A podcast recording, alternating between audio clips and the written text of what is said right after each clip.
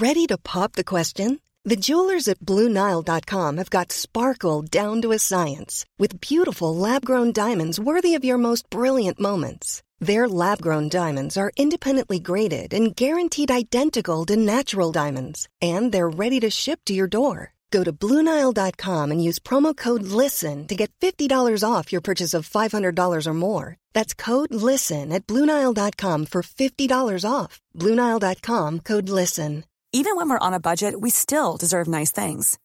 Quince is a place to scoop up stunning high end goods for 50 to 80% less than similar brands.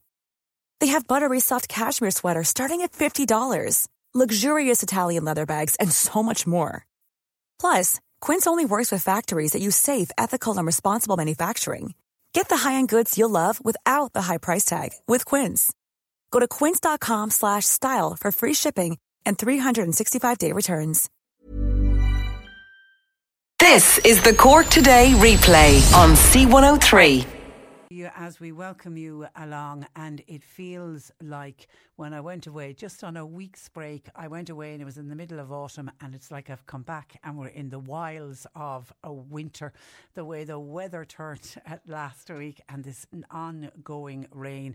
And then I was just saying to John Paul, we're playing Christmas ads as well. Suddenly, we're into the depths of uh, winter. Talking to John Paul, thank you to John Paul for sitting in right across last week. And actually, I saw a lovely WhatsApp that came in uh, just before nine from Georgian O'Shea to say, Good morning to John Paul. Congratulations on the wonderful job you done on the airways last uh, week. So thank you, Georgian, for that. And thank you for your kind words to uh, John Paul. And John Paul is taking your calls this morning on 0818 103 103. And I had a lovely uh, break. It was a pity about the weather.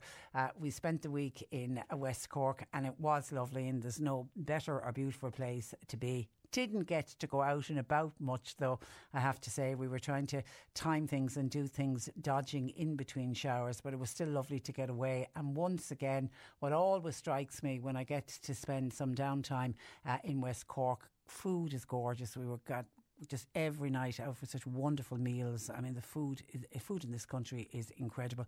But I think here in Cork we are blessed with the level of restaurants and hotels that we have, and long may they keep going. And that's why I'm always saddened when I see some of our restaurants and bars and hotels closing. And uh, there's there's a really really dodgy few months ahead for that industry. You know, as they battle with the high costs of everything, but including energy costs. But I mean, everything that they do in business for every business, I think it's the same. Everything is going up. So, if we can give any support at all that we can, particularly to local restaurants, uh, please do. So it was lovely to get out and about. But as I say, what struck me again is it's the friendliness of the people of West Cork and those that work in the service industry. They really are for from the business point of view, they are their greatest asset. I know it's a beautiful part of the country to be in, but definitely for everybody in the, in the tourism uh, sector, their greatest asset are their staff, and you always hope that the staff are really been well looked after. So it was lovely, as I say. We were unfortunate with the weather, but sure, what can you do? It's Ireland, and when it decides to rain, it never seems uh, to stop, does it not? And actually, then last night I was watching a program that I absolutely adore, which is Ireland's uh, Fittest Family and that was filmed during the summertime. And even though we had a reasonably good summer, we had periods of the summer that was really good. Let's just not forget there was periods of summer where it rained as well. And last night in the quarter final, I don't know what month of the summer it was filmed on or what day it was filmed on, but they must have got one of the most worst weather days. The rain was pelting down on all of the contestants. But I've already seen a text in to say, Patricia, would you say huge congratulations to the Finnegans from Ballyclough who went straight through to the semi final of Ireland's Fittest Family last night? And that's from all at uh, Dan, uh, uh, Dano, Dano's, the supermarket, Dano Manny's. Uh, supermarket, and it was fantastic to watch the Finnegans last night. And of course, they have Donncha O'Callaghan. They're Donncha's last team so he really needed them to get through to the semi finals. And looking at the weather conditions that it was filmed in, you wouldn't want your team having to go through to an eliminator. So it really was fantastic for the uh, Finnegan. So congratulations to dad, John, uh, son Aaron, who is 19, and then the twins. I think they're only 14, the twins, Sarah and Lauren. Uh, who are really the real stars of that particular team, but they were fantastic. So congratulations to the Finnegans. I think now I'm open to correction, but somebody may be able to tell us: is there any other Cork families in with a chance of getting through to the semis or through to the finals? But they've another hurdle now. They'll have to get over the semis in order to get through to the final. But I'm really, really enjoying that programme. I have to say.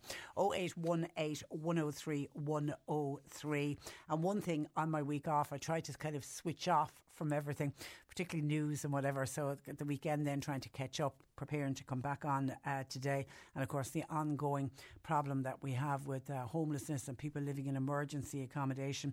That does not, it's a problem certainly that is not uh, going away. And then to read a report in a lot of the newspapers focusing on it today that over 3% of all homes owned by city and county councils all over the country, so these, these are the local authority, what affectionately are called council houses, 3% of them were vacant at the end of last year. The figures are coming from the National Oversight and Audit Commission, and they show when you see 3%, I don't think 3% is very little, but when you look at what does 3% mean, 3% means there were 4,448 local authority dwellings unoccupied last December.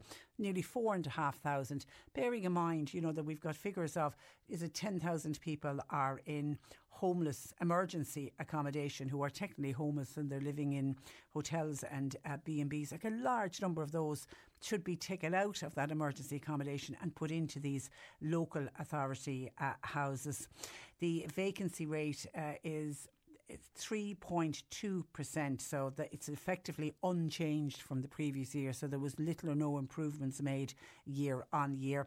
And this commission, they do an annual review and they look at all of the 31 local authorities all over the country and they look at the number of homeless adults living in emergency uh, accommodation, also as well as looking at the number of vacant property or voids, as the council like to call them.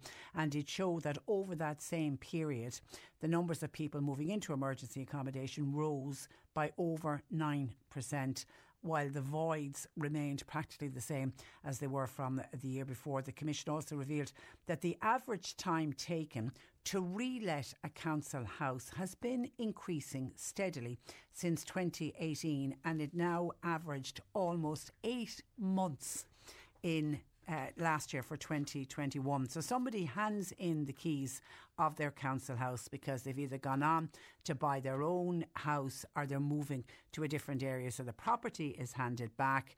Council take back the keys.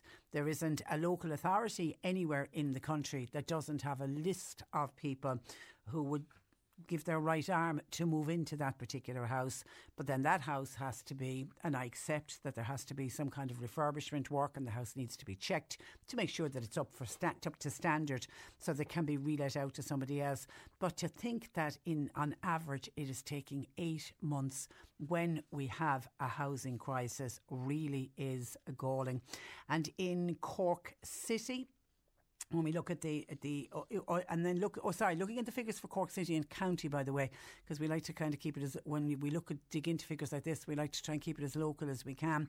Above average vacancy rates were found in Cork County 5.3% for Cork City it's 4.4% so when you total city and county together it means there is 850 council homes vacant across Cork City and County. And there will be some of the listeners this morning listening to that figure of 850 council houses nodding, saying, Sure, Patricia, didn't I send you in a text only last month or only last year saying there's two vacant council houses in the estate where I live and many of them have been uh, vacant for many, many months. And people saying doesn't seem to be anything wrong with the houses. Why can't they be relet? And for the people who are living in the estates, they want the houses to be rented out because there's nothing worse than living beside a vacant property. In some cases, a boarded up property. And we know when you get vacant properties, for whatever reason, they attract antisocial behaviour. And people prefer the idea of somebody living next door to them rather than it being a vacant property. In Cork City, uh, the it's taking the council 75 weeks um, and costs an average of €26,331 Euro to re tenant a property. That's what, what, what they call it. That's a lot of refurbishment work. Now, are there bad tenants? Yeah.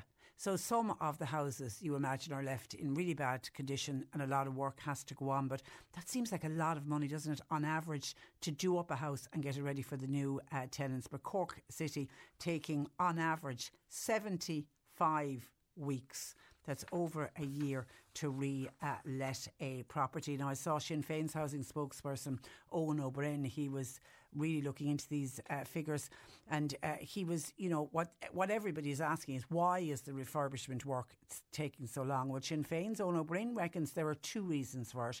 He says one is that local authorities are not restocking maintenance crews, and that's leading then to them having to tender out the work. This then can lead to overly bureaucratic processes in procurement, which obviously that slows everything uh, down.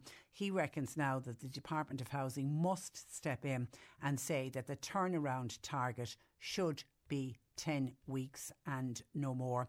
Now, a spokesperson for the Department of Housing, they say that local authorities will always have a level of vacancies in their housing stock. They say it fluctuates over time because it depends on people, you know, tenancies surrendering the property and the reletting stock, and that it's always an ongoing process. But they added that through the voids system, 6,032 vacant social houses were brought back into use. That was in 2020 and 2021. So about 3,000 a year that are left vacant are done up and uh, relet out. And they reckon this year the target will be just under two and a half thousand. So the target for this year is actually less what it has been for the last uh, two years. But I think Eoin Ó Broin might have hit the nail on the head when he says that the local authorities themselves don't have their own maintenance crew. The week before I went away on holidays, we only did a piece about the outdoor staff and how outdoor staff, the maintenance department that go out and do the gullies and uh, look after our green areas and look after our graveyards. We saw, we actually had the numbers in black and white in front of us, how they've fallen. It was to do at one stage that they weren't allowed. There was an, embar- an embargo on recruiting staff, but that embargo is gone. So, of course, the maintenance staff, there was always a maintenance crew in every single local authority. They'd have their own plumbers, they'd have their own carpenters, they'd have their own electricians. But many of those have retired and have left the council and haven't been replaced. So, therefore, when a house becomes vacant and it needs to be looked at, they need to get a painter in, they need to check and make sure that all the plumbing works are up to scratch. The electrician will need to check the electrics, any other work that needs to, uh, to be done. Kitchens often have to be uh, replaced, and I know that galls people when they hand back a council house to find out that a what the, person who had lived in the house said was a perfectly good kitchen, but that had to be pulled out and the standard kitchen uh, put back in. But the council say that they are the rules and the regulations and that's what they have to abide by. But there was a time when the council workers themselves would do all of that work. But now, of course, those council workers are not available, so it has to go out to tender.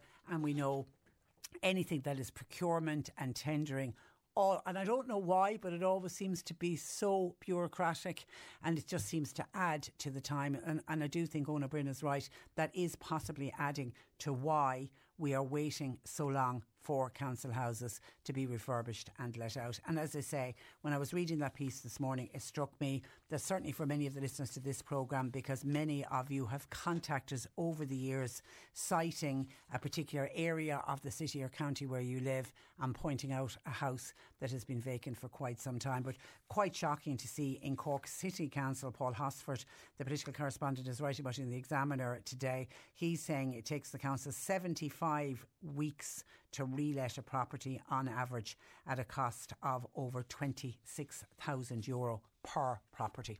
On council houses and why they take so long to be turned around from somebody leaving the council house to the refurb being done to the keys been handed over to uh, somebody, uh, someone else. Someone says on the giving out of council uh, houses and why they wait so long.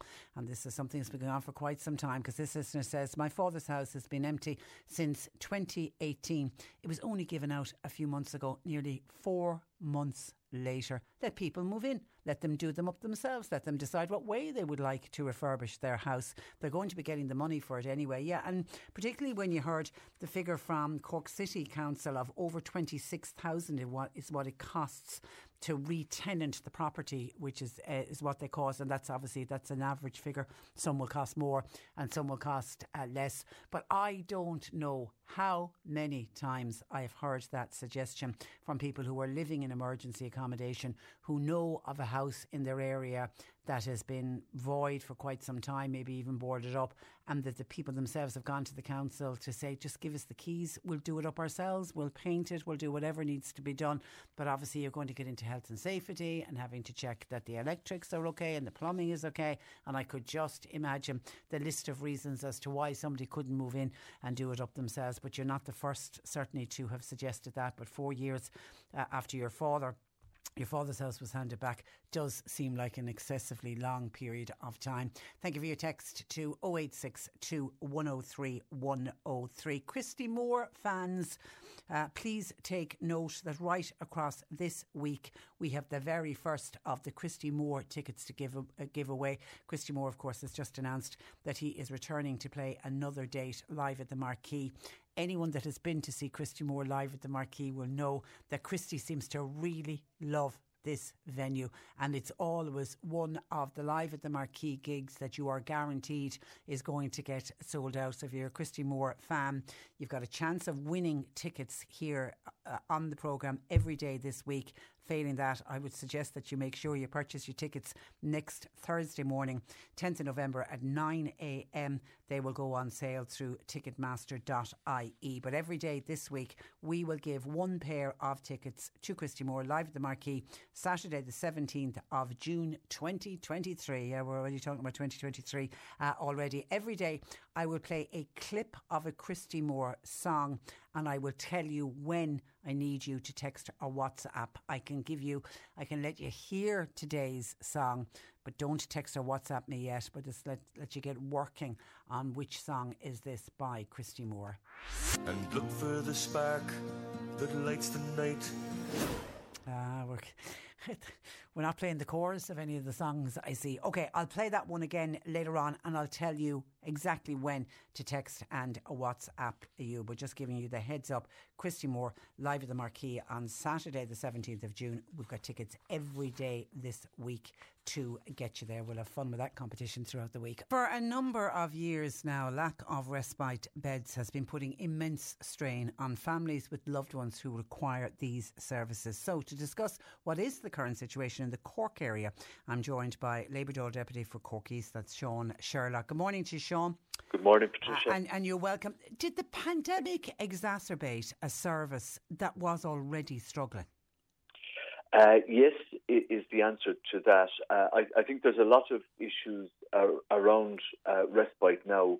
Uh, I think primarily the biggest issue is the lack of availability of beds, the fact that there is still a staffing crisis going on in, in respect of uh, healthcare services, particularly in relation to nursing, and the fact that there are refurbishments taking place in certain centres that uh, have still not been completed in line with uh, HIQA requirements, and also the what I would call the underinvestment, the underinvestment of capital resources into um, maybe certain facilities as well that could assist in providing more beds. But when I put the question to the minister uh, last month, the question I was asking really was how many respite beds are there uh, in North and East Cork specifically. I didn't ask about West Cork, so I don't have figures for West Cork, but I was told that at present there are uh, 38 beds. Uh, and if you take North Cork, that's a breakdown then between, you know, Fermoy welfare home, which is, you know, St. Francis Home, Chacaltra, and uh, Nazareth House as well. But traditionally, there was always a reliance in the north on places like St Patrick's Community Hospital, for instance, where I haven't received any figures and we don't know what the up to date position is there in relation to, you know, a report on the meeting of HIQA requirements which were to be met and also the capital programme that was announced there in terms of uh, the refurbishment. Because that, Fermoy community hospital was always traditionally uh, a, a, magnet for people, for families in North Cork, uh, for a respite bed. Uh, and we, you know, there isn't clarity around what the future of that will be. But I imagine that again, there's going to be a big challenge there because uh, you know, of, of, the staffing crisis, the recruitment crisis, but also we do need to get clarity from the HSE as to when that will be completed mm. and when the works will be completed because, and when the beds will be made available. Because it was in June, I'm sure, of this year. Uh, on this same, very same issue, I think it was you said that the hospital respite beds w- was a postcode lottery. It's sounding like things haven't improved since they the haven't summer. improved, and like if you live in certain parts of the country, you, will have no problem, or, or, you know it's not as challenging to get a bed. But there's always been, or there certainly has been for the last number of years, certainly in the last four to five years, in get, seeking a respite bed for people in in Cork, uh, and and that goes for East Cork as well, because in, like in Youghal, you've you've uh, apparently, sorry, uh, you have three beds available in Coshown. Care Choice is contracted then in Ballynoe to provide 10 beds, and Cobh Community Hospital has three beds as well.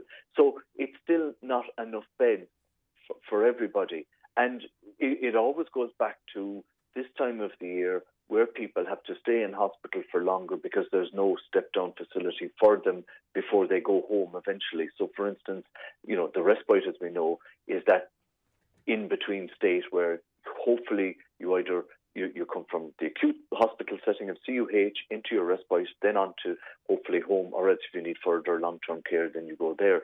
But if we don't have enough respite beds, it means that more and more people have to stay or, or are required to stay in CUH. And, and these, these, are, these are people that are ready for discharge from C- CUH as we are, you know, we're into the winter months. We're already seeing record numbers on trolleys. So there are possibly, as we speak today, people in some of those acute beds who are ready to move on to a respite, but because there's no bed available, they're stopping somebody who's on the trolley waiting to get into that bed.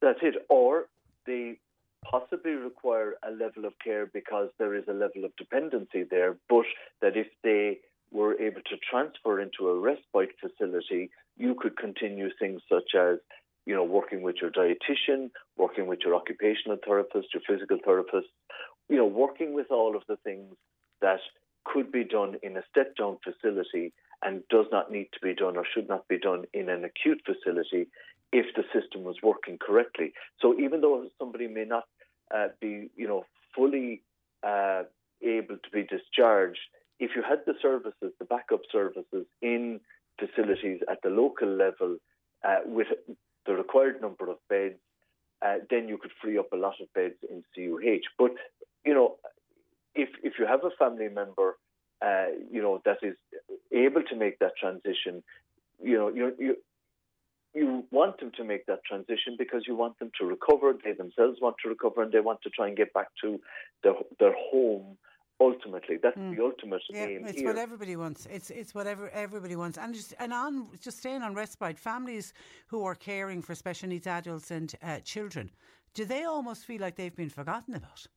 Well, you see, I, I they're always the forgotten people, and, and politically, we have all we, all have forgotten them. If if I make that glaring, uh, you know, uh, admission, because but but there are ways of, of, of helping everybody, Patricia. And what I mean by that is that recently I stood with uh, you know Section 39 workers in in St Joseph's Foundation, and thankfully now arising from that strike action, there is uh, you know a move to try and get greater recognition for se- Section 39 workers because this all feeds into care for people, uh, all of our citizens. And what you need is that transition where, for instance, places like Cooleen's house needs to be staffed, it needs to be resourced. If that's not being staffed, that has a knock-on effect for families where uh, you know where, where that little bit of respite is, uh, is needed. And until such time as we treat this with a greater degree of urgency, then the the, the problem is going to continue. It's going to uh, persist. So we do need to make sure that there is a supply of beds. That's the primary aim, and that's why I keep raising this issue because until such time as we have greater capacity built into the system, and even if that's contracted beds, but if you are, if the state is contracting a bed from a private entity or, or, or, an entity that is run by a, under a charitable status, for instance, then it needs to make sure that it provides the necessary resources.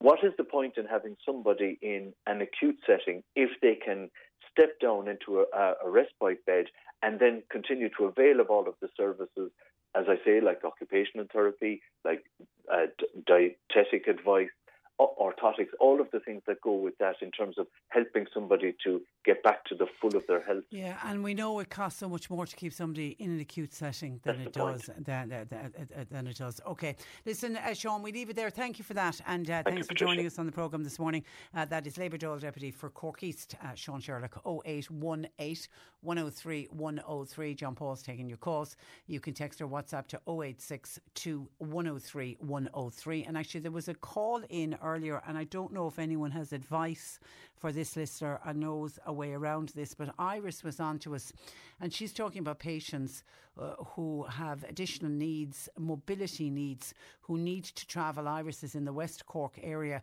but needs to come to the city for hospital appointments. And the issue she wants to raise is the lack of accessible toilets for somebody with mobility issues. She says on the journey from West Cork into the city, you'll see baby changing uh, rooms. There will be wheelchair toilets. She accepts that there are wheelchair toilets that you can find.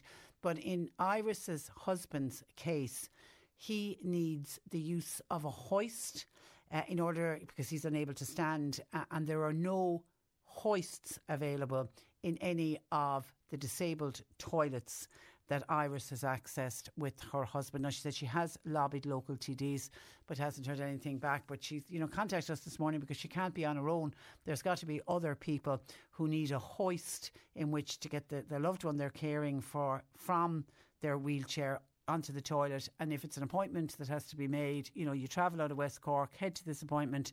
Um, and you can't always say to the person, can you wait until you get home where we have the hoist in order to use the loo? Has that been an issue for others? Is anybody got advice for Iris as to how she can get around that situation? 0818 103 103. Our lines are open. Cork today on C103. With Corrigan Insurance's Macroom, now part of McCarthy Insurance Group. They don't just talk the talk, they walk the walk. CMIG.ie. And I can see questions coming in for Annalise Dressel. Keep those coming. She'll be joining us uh, a little bit later on on uh, the programme. We were talking about uh, council houses and, in particular, the delay with somebody handing back the keys to a council house and then the council doing up that property, getting it ready to hand it out to a new tenant.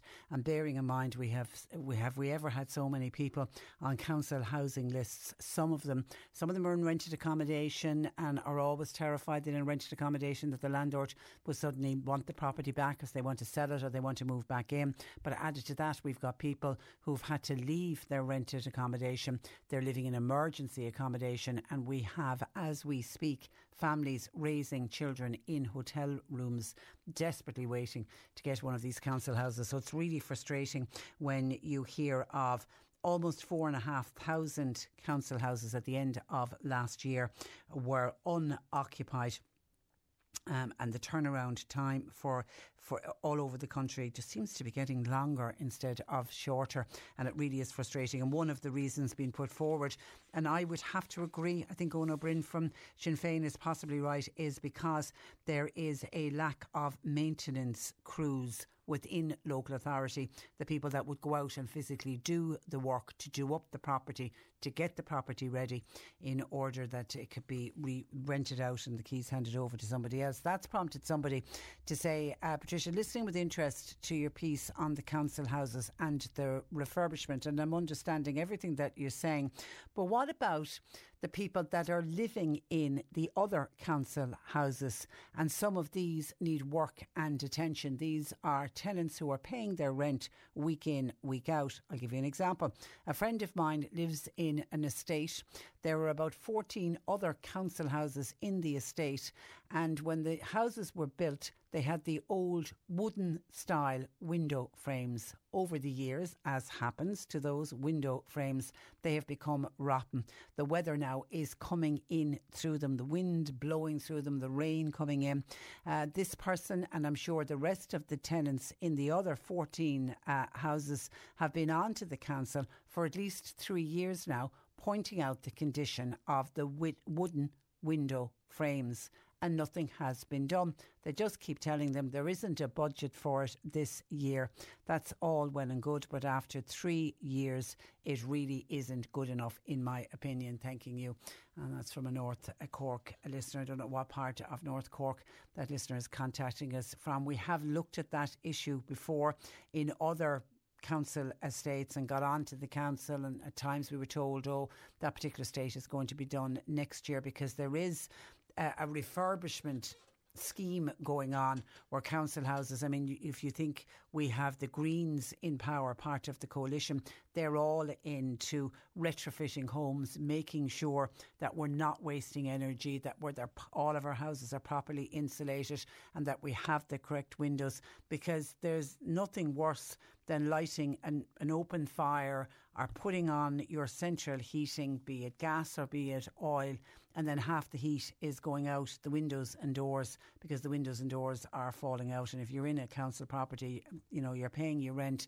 And I'm assuming that the, this particular housing estate, you know, the people have probably been living in those houses and when they first moved in there was the window frames that are now falling apart. It really isn't good enough. But you know we always say to people when they're in situations like that keep on to the council keep reminding them of your housing estate keep reminding them of the state that the windows are in. Contact your local councillors make your local councillors aware of how bad the window frames are. You know I'm I'm a great advocate for the person that shouts the loudest and the squeaky wheel and all of that. So keep on to it, and and hopefully, but it is it is shocking. Particularly now when we have an energy crisis going on, uh, to be living with windows that are in really bad condition. 0818 103 103. And Cork County councillors want to open the 50 million euro Bottle Hill landfill site and once and for all use it. But use it as a major centre for recycling waste, particularly for materials generated by the construction industry. Joining me is Fine Gael Councillor Anthony Barry, who is Chairman of the Council's Environment, Climate Action and Biodiversity uh, Committee. Good morning to you, Anthony. Good morning, Patricia. And, and, and pleasant morning. Ah, unreal. Oh, we're just, we're, is it ever going to stop? We're asking ourselves. Anyway. Uh, we're paying for our summer. Yeah, we are indeed. Now, at the moment, where does waste from the construction industry that's generated here in the county of Cork, where does that go to? See, the crazy thing about this, Patricia, is that a lot of material, by the way, an awful lot of material that could be recycled and reused if if we had the proper legislation and the proper, um, I suppose, direction from the EPA. Um, now it's moved to, to licensed sites that are in Waterford, and I think there may be one in Limerick as well. So obviously the costs generated by this are huge. Um, and I think what we were looking at first is that we, we look at this facility that we have in Bottle Hill, which, by the way, um, there are issues there as well because unfortunately that facility is only licensed to take separated uh, municipal waste. Uh, we're talking about a different material here, obviously, if there's construction C and D. Um, and that license is also expiring in 2025. So we would have to review that entire licensing process and also the material being used. But I suppose what we should be looking at, and I think we had a motion in there from the SPC um, a couple of weeks ago, really looking at how can we recycle and reuse as much material as possible on site and let's not be taking the material, if possible at all, off-site. But to do that, we need the EPA to get the finger out and start looking at how, how we can get the legislation uh, brought through and the laws brought through that would allow that. And at the moment, is there anything going on in Bottle Hill? Not really, except uh, the maintenance costs associated with it. Um, I know there was an application. It? It, sure, look, I suppose, Patricia, when you look back in hindsight, if we all knew at the time, I mean, I do remember because I was in Carrigtwohill Community Council at the time that the city were to build the MRF, that's the separating and recycling facility, yeah. and uh, they were to provide that. And I know it was being looked at uh, in the city dump that they had at the time, and then it was being moved down to Rossmore here in Carrigtwohill because I remember it being dealt with. That was the MRF, and then the material that couldn't be recycled anymore or taken any further was be brought the Bottle Hill. But we all know how this has changed completely, and that landfill is now bad word, and rightly so. We should recycle as much as possible. Um, so the demand in the interim for uh, landfill capacity just dropped off a cliff, to be honest with you. Um, at the time, we didn't have that, but the council were left with this huge bill for this facility that was put in place. And ever since then, we found ourselves in a situation of an annual maintenance fee plus the original cost and interest charges attached to that facility, and nothing happening there. It's a total white elephant. It it, it, it really is. So uh, we would, so permission will be needed from the environmental. Uh, protection agency and and because we're hearing so much about the circular uh, e- economy that construction waste ultimately could be used somewhere else here in the county of course well even on site patricia because a lot of these sites you have we'll say particularly brownfield sites, where you would have buildings and you know a lot of concrete material that if it's crushed, segregated, and kept pure rather than having it contaminated on site, it could be used on site. I mean, how many times do we just? But the easiest thing to do for architects and engineers, ah, look, knock it, take it off site, uh, get rid of it, and we'll bring in virgin material into the site. And I mean, what it means is that people have to, you know, think outside the box here, use the material that's there, recycle it and reuse it insofar as possible. But the EPA are the ones that are you know, putting the laws that govern that, and we need them to, to get on board here and, and provide that facility. But, but, but, but, but anything that couldn't be used on site could be ideally brought to Bottle Hill, crushed, and then could be used. That is what you would hope for, yeah. and segregated. There would be materials uh, that um, that obviously can't be used on site a certain, certain percentage. So, in, insofar as is possible, we need EPA, EPA to put in place uh, the facility to reuse as much material on site, and for any material that's not, then preferably. Uh, it's crazy moving such material to Waterford or Limerick and the costs associated with that. The problem we do have with Bottle Hill is that if you open that site, it has to be viable because obviously the costs with opening that site are going to uh, increase um, in, to match that to opening up the site. And on top of that, you will uh, you will end up in a situation that you, the licensing issues around the Bottle Hill site, which are expiring in 2025, will have to be all reviewed as well. So there's there's a lot of work on both sides. Yeah, but it is yeah. criminal to see a site. I, I don't know. Have you seen the site Bottle Hill? I mean, it it is actually prepared for the municipal waste. Well, I, well I, I, remember, I mean, it, it's, it's, certainly well over, I would say, uh, 10 years ago, seeing photographs of it when it was ready to go and nothing happened. Uh, and at that stage, it was looking like it was going to be put on hold. But uh, little did we ever think when all the discussion started around Bottle Hill that it would never actually open. I also saw at the at the, the last week's uh, meeting of Cork County Council, you um, want the council to provide more recycling opportunities at civic amenity sites. Yeah, well, you see, the, the whole idea, I think, what we're looking at here is is there's no such thing as waste. And and I think this is what we need to, to get into our heads. I mean, you see, and if you go to the civic community sites and you see what people are throwing away, and and I know an awful lot of stuff is reused and is recycled and goes back into um, to uh, would say the the whole process of being uh, reused again. But there is an amount of material, Patricia, that is not. And we need to segregate, segregate that out as early as possible uh, and reuse it again on, on site and maybe use it at an earlier stage. Um, and we just can't have the waste that we have. And it's amazing how much material can be recycled. Yeah, and with you know COP twenty two going on and talk about the environment, that you know it all it all ties in uh, to it that we all we all need uh, to do more, but we need to make things as easy as possible for people in order to be able to uh, recycle or upcycle. Okay, Anthony, we'll we'll keep us informed on this particular one. I've, a lot of people will have a keen interest uh, in it and hearing more about it. But in the meantime, thank you for that and thanks for joining us on the programme. Good morning to you. That is uh, Fine Gael Councillor Anthony Barry. You're listening to Cork Today on replay. Phone and text lines are currently closed. John in Kilcommon who is raising his fears around health and safety at petrol uh, stations. Now, he's not directly tying it in with what happened in in Creeslough, but he was saying in the aftermath of that tragedy in, in County Donegal, we all have to uh, learn lessons. And I, I, was only watching on the news yesterday. They're months' minds. It's a month at the weekend since that dreadful, dreadful tragedy in County Donegal, and those families just trying to pick up the pieces and get on with their lives. Your your hearts will be broken for them, and they this the their some of their months' minds masses were on at the weekend. So maybe that's a put it into John's uh, mind, and, and while we're still waiting to find out what happened in uh, Creeslough, uh, he says that he has noticed that at all filling stations, now he says this is right around the, the country.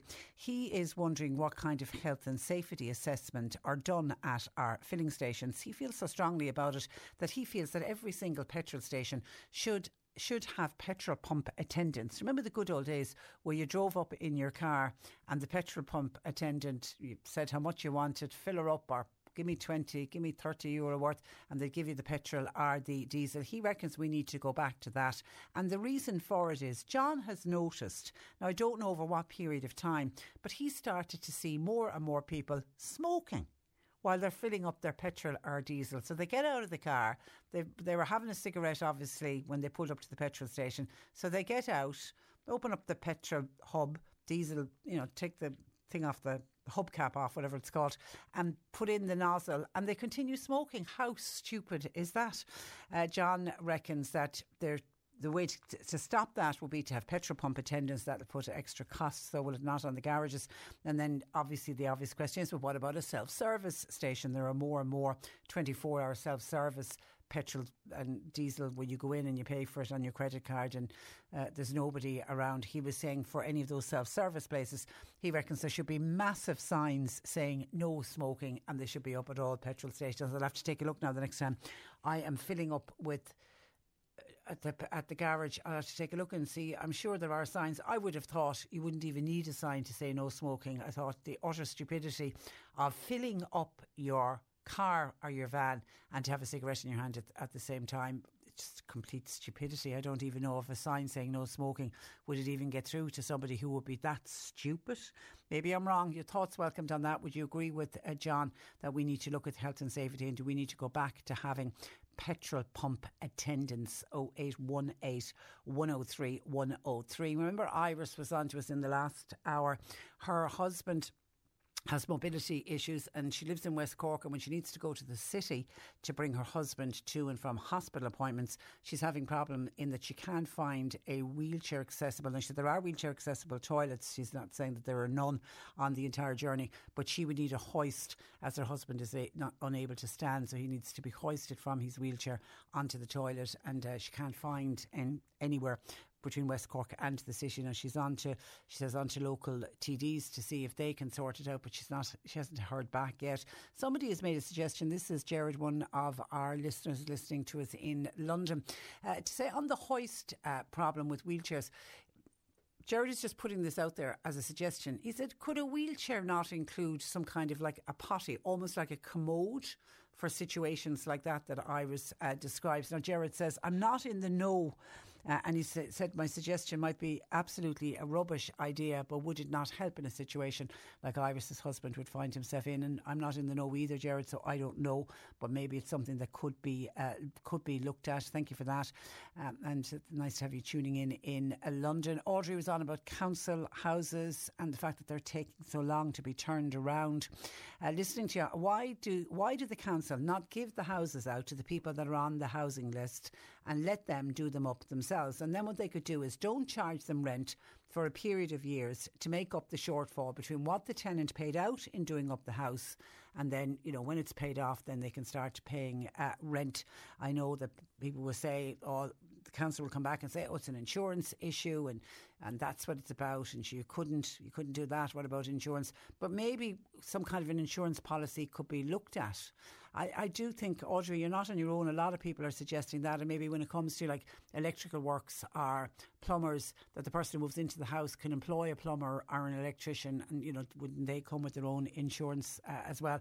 I think what a lot of people seem to be saying is we sort of need to just think outside the box when it comes to, it comes to this. There's got to be other ways around it. I think that's basically what people are uh, saying.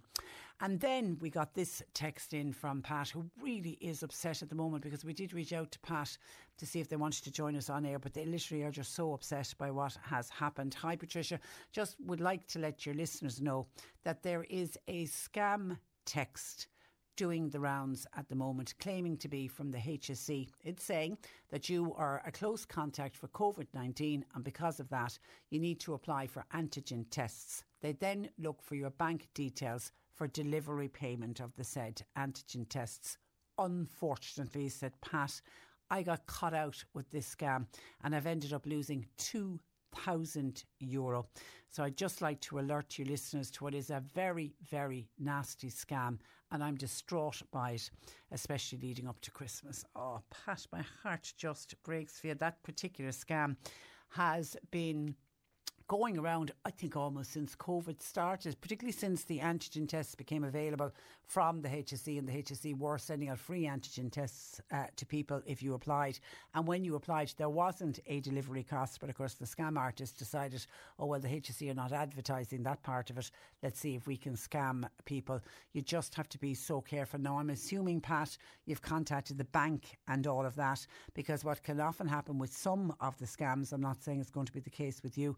Uh, you, you, can get money back from the banks. So I'm, I'm hoping that you've been in contact with with the bank. But it's just showing. And I know whenever we call out scams like that, we inevitably will get somebody saying, everybody knows that's a scam, Patricia. Why are you mentioning that? Everybody knows to delete that. And I keep saying to people, no, there are people who, for whatever reason, didn't hear when I was last talking about it, weren't aware that it was a scam. And the scam artists now are getting so good at these scams that they can make it look like it has come directly from the HSE. We've seen, for example, banking scams that have come out. And if you look, if you go on your phone, it will be on the same thread of previous texts that you've genuinely had from your bank. That's why, in all cases, you never click on any link that you receive by uh, text messages. But my heart goes out to you, Pat. But as I say, I'm assuming and I really hope that you have contacted your uh, bank and hopefully by contacting the bank, you may in some way be able to get that money back. But to lose 2,000 euro, that is a lot of money, you are right, with the cost of living crisis that's going on and coming into what is probably the most expensive time of the year for most of us. My heart goes out to you. 0818 103 103. John Paul's taking your calls. You can text or WhatsApp to 0862 103 103. C103 Jobs. The Hibernian Hotel in Mallow, they currently have openings for full and part-time bar staff. CVs please to info at hibernianhotelmallow.com. Osborne Recruitment are recruiting for an accounts assistant slash bookkeeper to join an established and well-known company that's based here in Mallow. CVs please to karen.o'brien at osborne.ie. Dano's SuperValu they're looking for a fresh food manager in Mallow. Email your interest to 344 slash mallow slash hr at supervalu.ie. And Woodbrook Family Practice, they're in Newmarket. They're looking for a medical secretary slash receptionist. To apply, email medical secretary 987 at gmail.com. You'll find all the details and more job opportunities by going online now. Just go to c103.ie forward slash jobs for more. This is C103. Cork today on C103. With Corrigan Insurance's Macroom, now part of McCarthy Insurance Group. For motor, home, business, farm, life and health insurance. CMIG.ie. According to figures, liability insurance claims have dropped by 44%, yet premiums have risen by 16% over the past year. The Alliance for Insurance Reform have accused insurance companies of taking businesses for a ride, and they want the government to get serious with the industry. Peter Boland is director of the Alliance for Insurance Reform, and Peter uh, once again joins me. Good morning to you, Peter. Good morning, Patricia. And oh, always a pleasure to have you on the programme. Now, new judicial personal injuries guidelines, they were introduced last year. Is PIAB clearly showing that there has been a reduction in awards because of these guidelines. Absolutely. And just going back to your opening comment, not only are insurers taking uh, policyholders for a ride in this, but they're taking government for a ride and the general public on this because it could not be clearer at this stage. Um, since we started talking about this issue, uh, we have always maintained uh, that the insurers were correct in saying that the cost of claims drove the cost of insurance, and the central bank constantly backs that up in their research now. So we know that if we can get the cost of claims down, uh, then premiums should come down. And uh, that is exactly what has happened on the motor insurance side. Uh, but not on liability. So, what we're looking at at the moment is that since 2016, the total number of personal injury claims in the country has dropped consistently. So, it wasn't just down to COVID. Even before that, the number of claims was dropping. And now, through the work of PIAB, we're seeing the cost of individual claims dropping dramatically to reflect the judicial guidelines which the judiciary put in place. So, like I say, that's been reflected as it should in motor insurance premiums. So uh, we're looking at an average reduction on policy cost of 10% this year on private motor insurance, and since 2016 overall. Uh, the cost of motor insurance has come down by about 42%, and that's what we expected. It's not happening on liability. So, the kind of insurance that small businesses, community groups, voluntary organisations, sports clubs, cultural organisations, the kind of insurance that's closing them down and forcing them to drop the kind of activities that they often do. Uh, that, in fact, has gone up by 16% since the new judicial guidelines came into place. Yeah, because I know Insurance Ireland, uh, who obviously represent the interest, uh, the industry, they're saying the employers' liability, public liability, and uh, commercial property markets are all operating at a loss. Have we, have we too many people suing for trips, falls, and slips? Well, look, that's what insurance is there for. If you're injured due to the negligence of somebody else, then you're entitled to seek compensation, and that's why insurance is there in the first place. And it works perfectly in the rest of the world. It's only in Ireland that we have this situation. And when you when you quote Insurance Ireland and what they're saying, well, they would say that, wouldn't they? Because their job is to protect their members, and uh, so they are not yielding an inch on this. But the data doesn't lie. Uh, and in terms of people suing, the numbers is dropping, and the level of damages they're receiving is far more in line with the rest of Europe uh, than it previously was. So, all of those changes are yielding a saving. And the saving can only go in one of two directions. It either is passed on to policyholders in reduced premium cost, or it goes into the back pocket of insurers. And almost universally at this stage, it is going into the back pocket of insurers. Is Ireland still an unattractive place for insurance companies to do business? It's improved dramatically in the okay. last while, Patricia. So um, I think I mentioned to you before that if I'd been asked to go out and sell Ireland as a, a destination for underwriters three years ago, I wouldn't have done it because Ireland was a basket case. Uh, when it came to the kind of uh, awards we were handing out and the circumstances in which they were being handed out. But that has changed dramatically. It's all going in the right direction. Um, so now is a really good time for underwriters to come in because uh, they would have the advantage of not having to deal with all the legacy issues uh, that incumbent insurers have uh, have to deal with. So there's two parts to it in terms of why why the the, the government need to act on this. The first is that uh, the incumbents are in a very comfortable position. There's very little competition on liability insurance, uh, and uh, they're essentially saying, right, well, we're going to pocket the gains. It's up to government as the only player in this area who has any direct power with the insurers to make sure that they pass on the benefits. And government are kill telling us that they can't set the rate of insurance, and that's fair enough. Um, but the insurers really need them, and there's a queue of insurers every week looking for favours from government, uh, and government need to leverage that power uh, into reductions for policyholders. And the second thing that needs to be done, and you've referred to it already, is additional underwriters need to come into the market. Uh, Ireland is much more attractive than it was three years ago.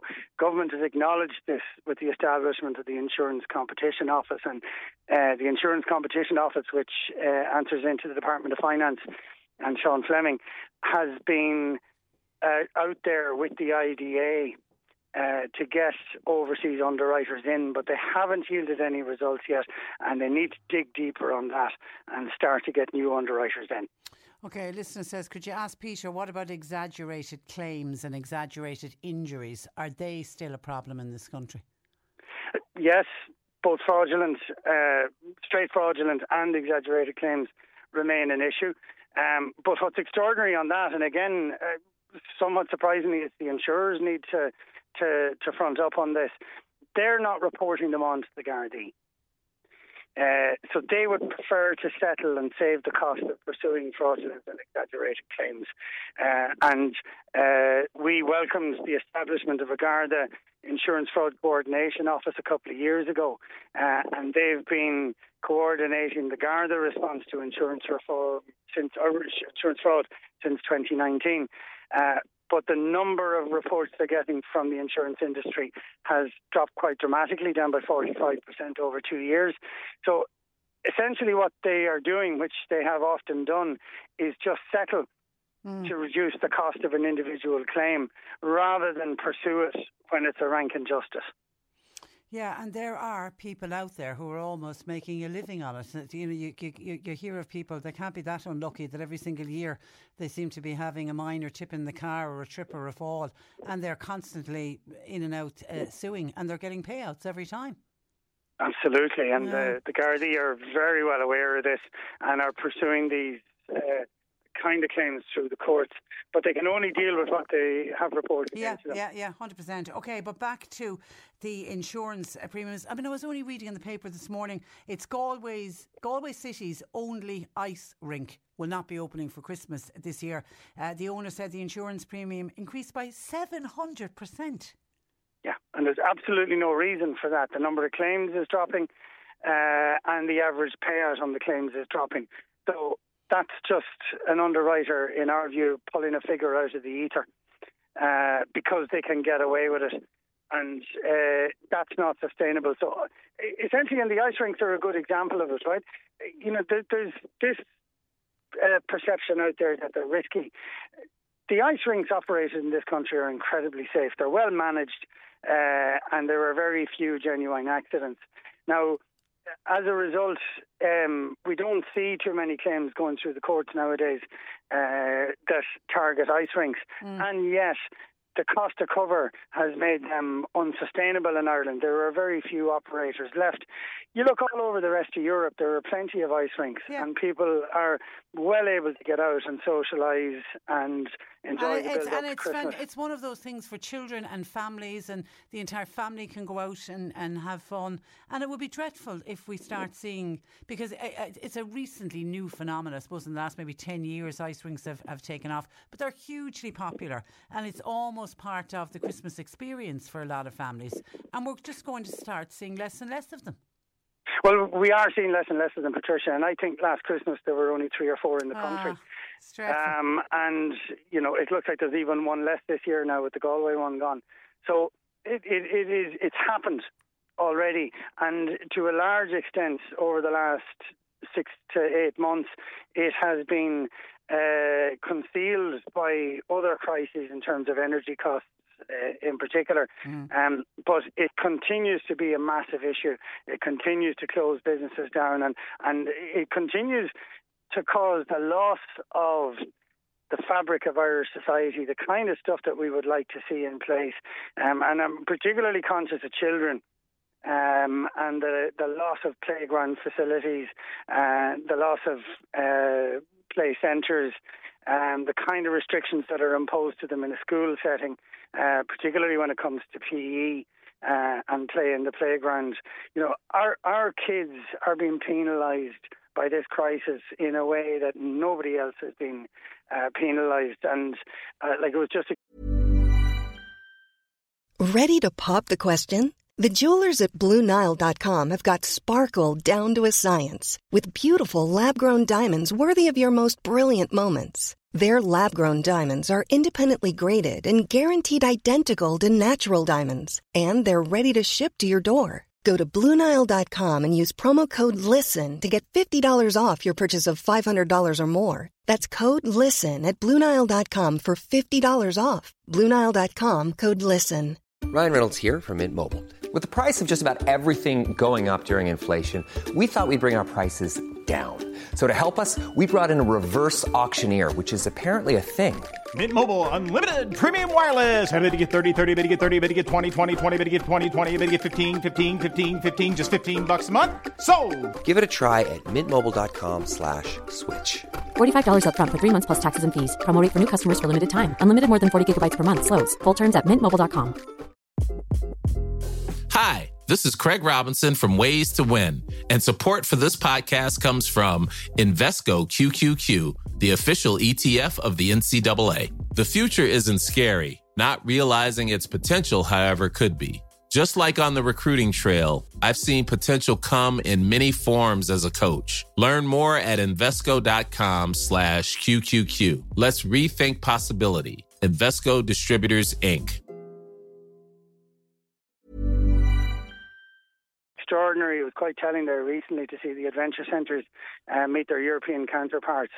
And their European counterparts laughing at the thought that insurance was putting them out of business. Mm. Uh, this is such a random thought uh, to the average European.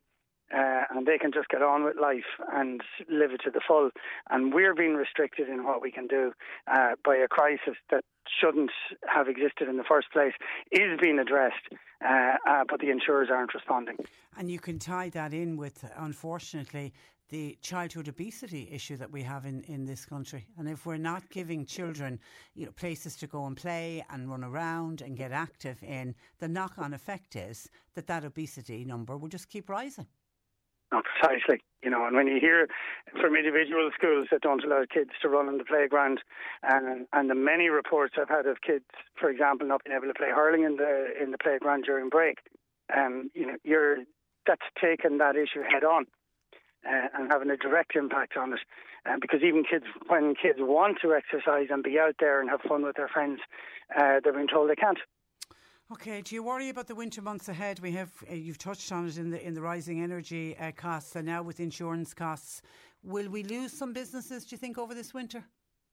Well, we've lost a trickle the whole way along, and I, I, I suppose there's two elements to it, right? Businesses close because they can't uh, afford the policy, and that's precisely what's happened now with the ice skating in Galway. Um, but the other big one that we is often hidden is what's happening in the voluntary and community sector because if someone sets up a charity or a voluntary or community group, they do it out of the goodness of their own heart, and they're not going to go away because the, the motivation is a different kind of motivation. But what we're seeing constantly across the country is those kind of groups not doing the sort of stuff that they want to do and having great plans and finding out that it's just uninsurable or it's too expensive to insure. And and that's my greatest worry, to be honest with you, Patricia, is that society as a whole is going to lose out because all of that voluntary effort is being thwarted uh, by insurance. And as anyone who's involved in a voluntary group knows well, it's very hard to get volunteers. Uh, and to get them motivated and to get them up and running. And once you've lost them, it's very hard to get them back. So this needs to be fixed as a matter of urgency because we we cannot afford to lose all that voluntary effort and the good that Irish people do within their own communities. Well, keep fighting the good fight. You're doing amazing work, uh, Peter, for highlighting this issue, and we thank you for taking time out to talk to us today.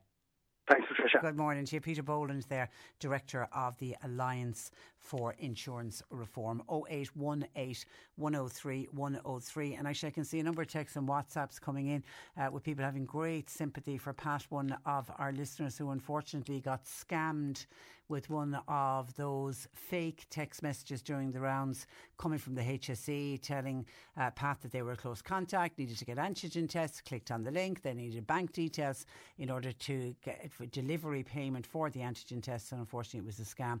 And Pat lost 2,000 euro on that particular scam. And Pat has asked us to mention just to alert and highlight other people about it. A lot of people really, really sympathetic uh, towards uh, Pat. And somebody says, Hi, Patricia, I actually got three of those COVID uh, messages didn't respond to them as when I went and clicked on it to look into it, they were looking for money, so I knew immediately that they were scams. And somebody else says, I've been inundated uh, with those HSE COVID messages. Just delete, delete, delete. 0818 103 103. John Paul taking your calls. You can text or WhatsApp 0862 103 103. Cork today on C103. With Corrigan Insurance's Macroom, now part of McCarthy Insurance Group. They don't just talk the talk, they walk the walk. CMIG.ie. Cork today on C103. Text or WhatsApp Patricia with your comment. 086 103 103. And Anne O'Donovan, Development Manager with South Munster Citizens Information Service, covering West Cork and uh, based in Bantry, joins me for our monthly information slot. Good morning to you, Anne. Morning, Patricia. And today we are looking at supports if you are unfortunate enough to lose your job. And I think losing your job at this time of the year has got to be the worst, worst. There's never a right time to lose your job, but losing in the run to Christmas, uh, I always think it's got to be the worst time. Anyway, firstly, how are things going at the Citizens Information Centre? Uh, very well, Patricia. The service continues to be busy, and in, you know there's increasing number of people dropping into our centres for face-to-face consultations, as well as the ongoing contact by phone and, and email. But uh, very busy at the moment. Okay, okay. So we're talking about somebody losing uh, their job. Now, it is widely recognised that losing your job can be one of the most difficult times of your life. If somebody is informed by their employer that their job is ending, what are the things they need to consider? Okay, yeah, it is a stressful time for people, uh, but yes, we would always say there's a number of things you should look at. Okay, so first of all, as an employee, it, um, you're entitled to any outstanding wages due to you, uh, and you should receive pay for any annual leave which you're due uh, and you haven't had a chance to take. Now, it's important to note that the ending of employment is the only situation where it's legal to pay somebody instead of giving them their annual leave. Um, if your employment ends during the week uh, ending on the day before a public holiday and you've worked for your employer for the previous four weeks, you should be compensated for that and get an additional day's pay for the public holiday. And that also applies to part time employees who have a right to the public holiday if they've uh, been working at least 40 hours in the previous five weeks. Um, the other thing then to consider is that you should receive payment instead of notice if you haven't worked your notice period. So if you haven't been got a chance to work out your notice period, you should be paid for that period. If you if there's a pension scheme in the company, uh, you should be informed about what happens to your pension fund. Uh, now. Uh, traditionally when someone was leaving they would get a P45. Now uh, there's a change now. You no longer get a P45 when you lose your job. Now, when you leave a job, your employer will enter your leaving date and details of your final pay and deductions into the Revenue's online system. And if tax has been deducted from your pay since the 1st of January last and you're now unemployed, you may be entitled to a tax refund. Okay. So those are all things to consider. Okay, and it's interesting because people used to actually talk about, I got my P45, you no yeah. longer physically uh, get that.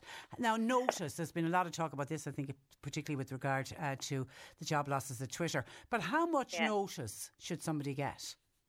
Okay, so the length of notice you're entitled to will depend on your contract of employment, but there's also a minimum entitlement set out in the legislation. So to be entitled to the legal minimum, you must have been working for your employer continuously for at least 13 weeks. That's about three months. Now, if you've worked for from 13 weeks to two years, you must get one week, while you get two weeks notice if you were employed from two to five years. Now, this increases to four weeks if you were employed from five to 10 years and six weeks if you were in, employed from 10 to 15. You can see how it goes up. Yeah. Like, and then if you're employed for 15 years or more, you're entitled to eight weeks notice. So, as, so the longer someone's there, the more notice they get. And the other thing to, that's important to remember is that whatever your contract says, your contract employment, your employer must give you at least the statutory minimum notice. You cannot get less even if your contract says this. Okay, so that's sort of that, that's peace of mind to somebody who thinks like on a Friday the employer says your job is gone and there's no work for Monday. They do have to give you notice.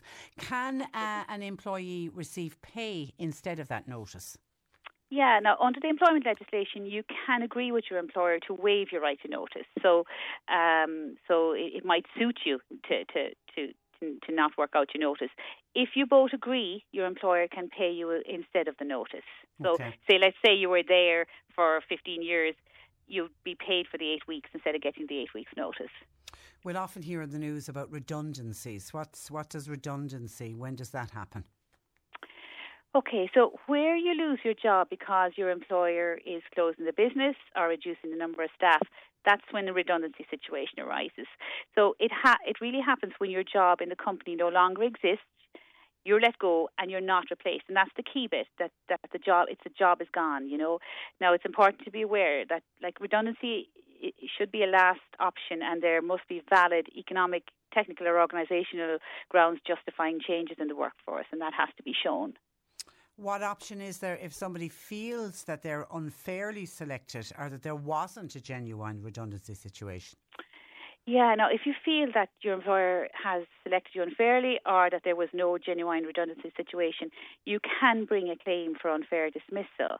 And in that situation, the obligation will be on the employer to prove that it was fair, you know, and and that can arise in a situation where somebody leaves their job and they're told the job is gone, and then they find out a couple of weeks later or a month later that somebody has is now yes, employed to do their yeah. job. Yeah. So in that situation, it would be seen as a, a as an unfair selection. Now, I, I, we would really say you can discuss this you know, if any situation like that arises, it would be worthwhile to discuss it with your local Citizens Information Centre and they'll advise you on your options then. So, what is statutory redundancy pay then?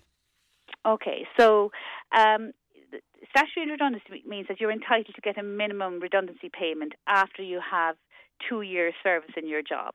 So you have to be there for two years.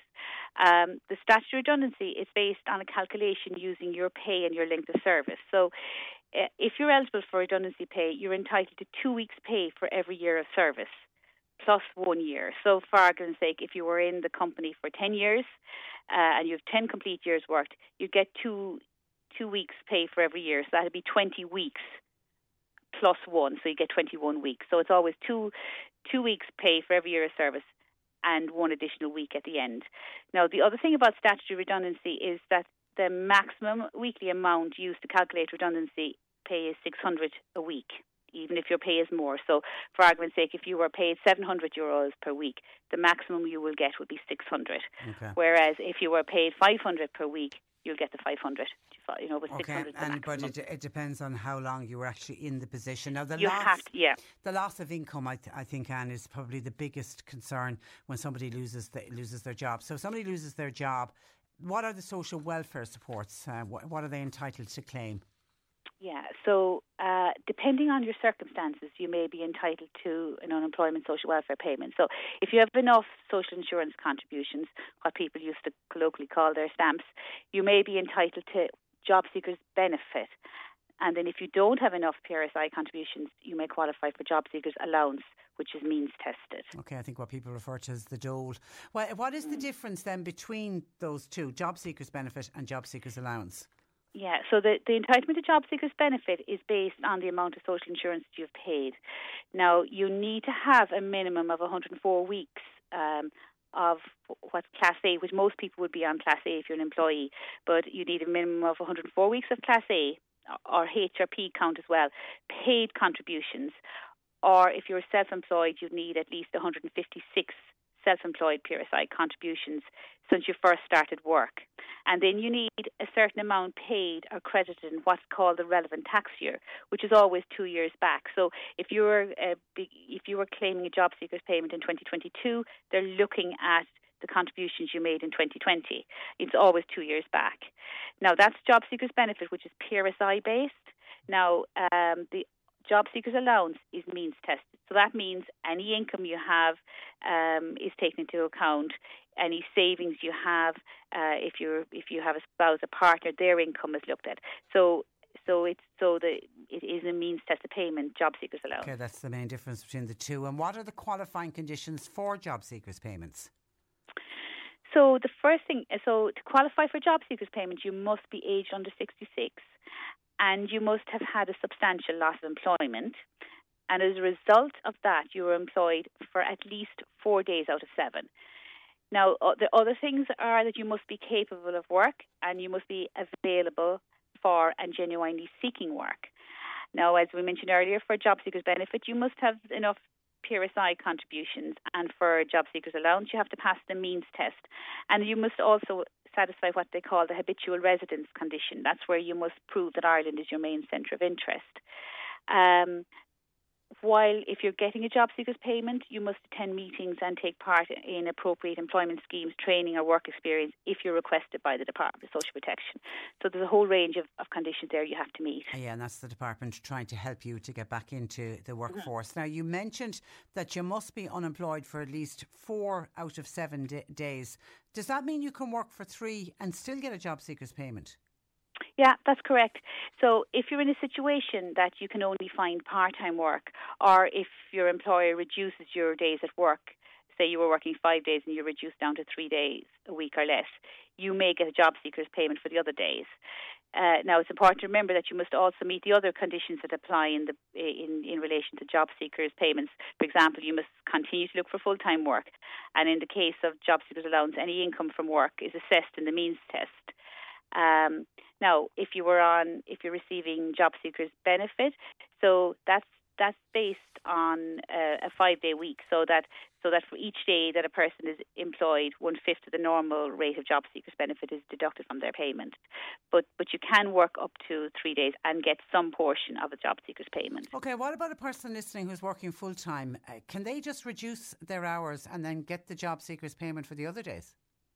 No, ah. if you be if you've been working full time and say maybe you enter a job sharing arrangement, you're not eligible for job seekers benefit because you've voluntarily opted to work fewer days, so uh, fewer hours or days. And it's the same if someone decides to give up work or reduce their hours due to childcare commitments, they wouldn't be eligible for job seekers payment as they voluntarily gave up work and they're and they're considered to be unavailable for work on, on those days. Okay, stay with the unavailable for work. What are the other situations where somebody would be considered unavailable? Yeah, now there are various scenarios that would be considered problematic, such as if you were looking for a particular type of work only. Say, if you're only available during hours which are not typical of the employment you're looking for. Say, for example, if you were looking for a clerical office work in the evenings only, you know, it's it's, it's not being practical. Uh, if you're unwilling to take up an, an offer of reasonable short-term employment for example, relief work or employment under a short term contract.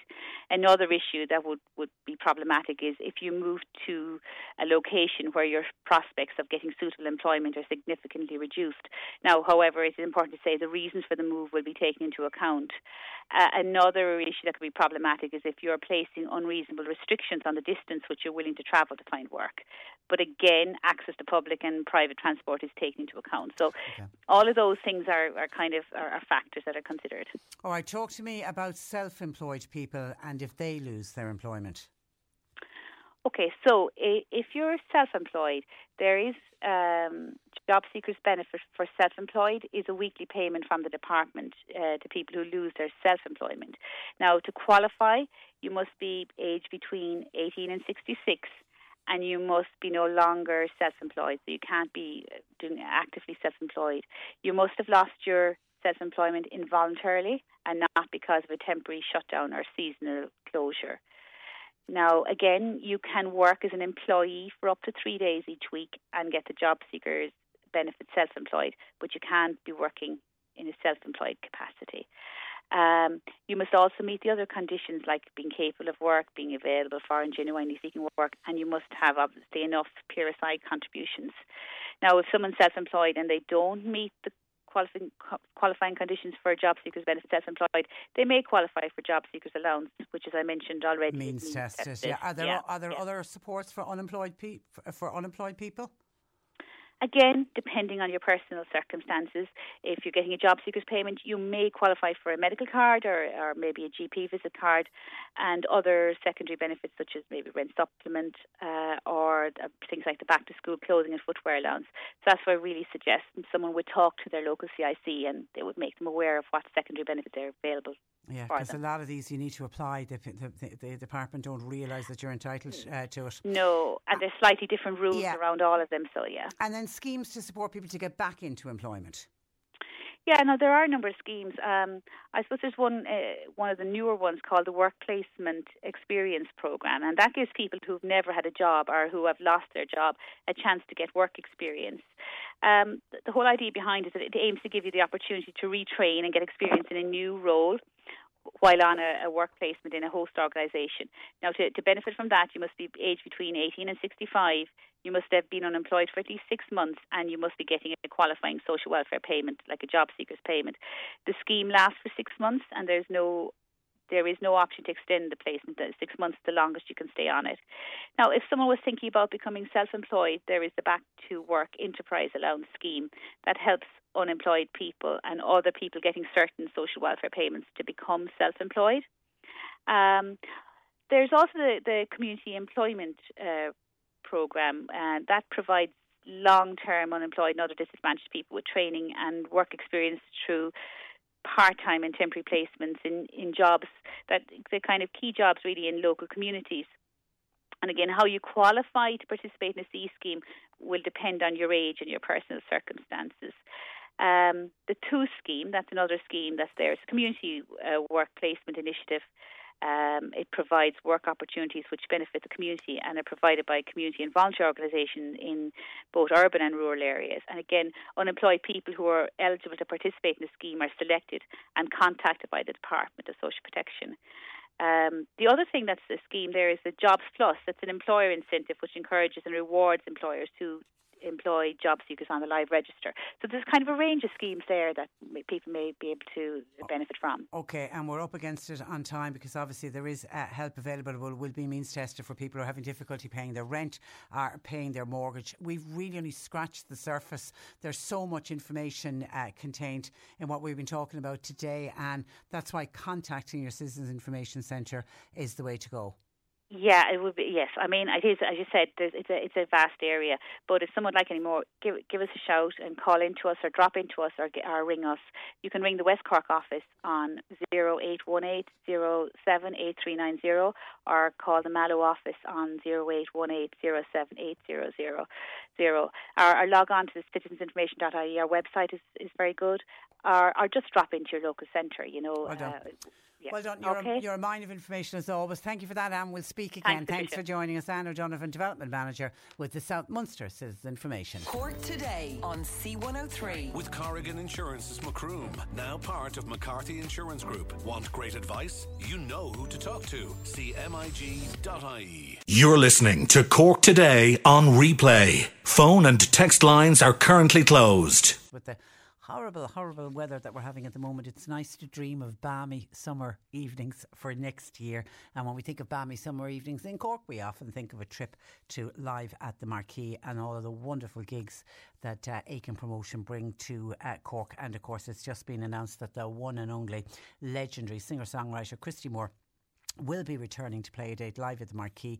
The date has been set is Saturday, the 17th of June. Now, please note that the tickets go on sale this Thursday morning at 9 a.m. through ticketmaster.ie. I imagine that this will be, this will be included as Christmas present for some people, particularly Christy Moore fans. And Christy Moore traditionally live at the Marquee sell out and sell out really, really quickly. But the good people at Aiken have very kindly given us a pair of tickets to give away every day this week to go along and see Christy Moore live at the Marquee on Saturday, uh, June 17th. We need you to tell us the title of this Christy Moore song. And look for the spark that lights the night. Now, what you need to do, I need you to give me the name of the song along with your name and address. You can start texting or WhatsApping now 0862 103 103. And then we'll put all the names or the correct names into a hat and we will select our winner for today. Which Christy Moore song is this? And look for the spark that lights the night. And uh, hopefully it'll be genuine Christy Moore fans who are really excited about the idea of going to see him once again live at the Marquee next uh, summer, next June. But a reminder that the tickets for Christy Moore Live go on sale this Thursday morning at 9am through ticketmaster.ie. Get texting or WhatsApping only, please, 086 to 103 103. And while we are waiting to select our winner, let me take a look at some of your texts and comments that are coming into the programme on a variety of different issues, including Eileen in Clon, in Clon, who's kind of scratching her head at the moment and is wondering if we could advise her what to do with the current guidelines when you test positive for COVID 19. Eileen says anything I found online uh, was is in place and was last updated in spring of this year Do you, for example, still need to get a PCR test? What are the rules for children? Are they the same as for adults? I'm so confused at the moment, says Eileen in Clonowon, and I'm assuming that somebody in the house has tested positive, possibly on an antigen test. The only thing I can say, Eileen, was what happened in my situation. We all three in our house tested positive. It's about a month ago now. Marcia was the first to test positive, then I tested positive, and then Brendan, my husband, tested positive. So, like you, straight away went on to the HSE just to get the update on what's happening with self isolation. What do you need? What do you need to do? How long do you need to isolate for? And and you're right. It was last updated in February of uh, 2022, so it was in the springtime when there was a lot more COVID than there is at the moment. Eh, what, all I can say is what we did was we stuck with the seven days of um, isolation, self isolation. All three of us had it, so we didn't have to self isolate from each other. In that we didn't have anybody stuck in a room on their own, uh, so we just lived as normal, just the three of us. But we didn't go outside the house. Um, and then when I came back to work, certainly for three days afterwards. I took extra care on the people at work, for example. I worked from home in the afternoon, so I wouldn't be around uh, people so much. I wore masks uh, when I was in any public area, and I did that for, for three days after the seven days. But for self isolation, uh, I really just we just stayed indoors, and that seems to be, you know, COVID. The COVID that people are picking up today is the same COVID that was around in the spring of this year. It's just the thing is, people are not getting as sick, but you still don't want to pass it on to anyone. So I imagine the reason that it has hasn't been updated online is that the the the restrictions and the advice around isolation remains uh, the same. That's the only advice that I can give. Perhaps if, if you want further clarification, if maybe you ring the HSE, I don't think you need to get a PCR test. We certainly didn't get a PCR test once we knew that Marsha had been exposed to COVID, and once she tested positive, we knew then for sure we were going to test positive because it's impossible to self isolate and to keep away from Marsha because of the, the close care, the self care that she needs. It, it's, it's absolutely impossible. So we've come to the conclusion whenever COVID comes into our house, because it was the second time that it arrived on our doorstep. So whenever it comes, we know all three of us will go down with it. So no, we didn't go for, for PCR testing. And I don't think you have to go for PCR testing. We did get onto the HSE through their online portal, though. I made them aware that we had tested positive on antigen uh, tests. But if you want to ring the HSE, maybe if you want further clarification, but my understanding of it, everything remains, you, you stick with the isolation rules that were in place earlier on in the year. They haven't changed in any way. 0818 103 103. We were talking about the Bottle Hill landfill site, the mothballed Bottle Hill landfill site that has cost the council 50 million euro. It's a gobsmacking fee, and there is an ongoing cost for that landfill site remaining closed. Another suggestion from some of the councillors, could they open it? What could they do with it? Is there something, is there some way they could save the council by opening up? Could it be used for construction waste? And uh, but looking at looking at the suggestion of it being used for construction waste, it certainly would save the council money because at the moment we send it by land to another county, which is not making any sense uh, at all. So there could be some savings uh, in that. But somebody has come up with a suggestion. I don't know if this sits very well with me, but let's see what other how other listeners feel. Simple solution says this texter. There isn't a name on this.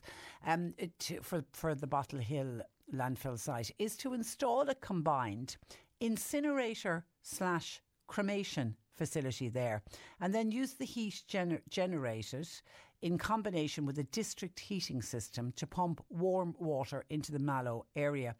That will also solve the issue while maintain. It'll also solve the issue about maintaining graveyards. In that, I'm assuming you're thinking you're saying that everyone would get cremated rather than being buried. I don't know if that operates anywhere in the world where you would have an incinerator for waste, either domestic waste or commercial waste, and you'd have it side by side in a site where you'd have a cremation for for cremating our loved ones or our own remains. I don't know if that would sit beside an incinerator. I do think, you know, the and then of course the very fact that you mentioned incinerators, nobody wants to live anywhere near an incinerator, but certainly heat that could be generated from an incinerator could be used in district heating systems. It's what's done in other countries. I just don't know if I would tie it in in the very same word or have it in the very same site an incinerator and a cremation. Just even reading your text, putting those two words together, just doesn't sit right with me. Maybe it's me, maybe I'm being too sensitive, I don't know. But I certainly don't, uh, also don't think that it would stop the need for maintaining graveyards because by saying that, you are effectively saying that everyone then would have to be cremated and that people wouldn't be allowed the option of being buried. And remember, there are people who don't like the idea of being cremated and want to be buried. Thank you for your suggestion, though, to 0862 103 103. And thank you to Michael in Bantry. He said, Hi, Patricia. I saw five curlews flying over my cottage last week in a Bantry. Uh, well done, because there isn't that many of them around. A lot of questions coming in for Annalise. Keep those coming. Martin in Fermoy have to disagree with you, Martin, on this one. Said he watched I'm a Celebrity, Get Me Out of Here last time. Well, Patricia says Martin. It was the most stupidest programme I have ever watched. Why would the contestants put themselves through these things on a television show? It was my first time watching it, and Ant and Dec should be locked up, and so should anybody else who watches it. I'd rather watch Fair City, and that's useless says Martin. I disagree with you. I'm a big fan of I'm a Celebrity, Get Me Out of Here. It doesn't tax the brain in any way. Uh, to me, it's a bit of a laugh. And I think you associate it with this time of year. You know, by the time it ends, we'll be very near to putting up the Christmas tree and getting the Christmas decorations uh, out. It's not everybody's cup of tea, Martin. Likewise, I wouldn't be into sitting down and watching a soccer match week after week after week. And there are people who just live and die by watching soccer matches. So it's a kind of a case of each to their own. But I will say to you, Martin, there is it is a hugely popular programme. As I say, not everybody's cup of tea, but there are massive viewership figures both in the UK and also here in Ireland. And why do people put themselves uh, through it for money? They get huge sums of money. Boy George, who is kind of the top celebrity that went in, that we saw go in last night into the jungle, and he's getting half a million euro to appear. So I would say top of the list why people go in is for not financial gain.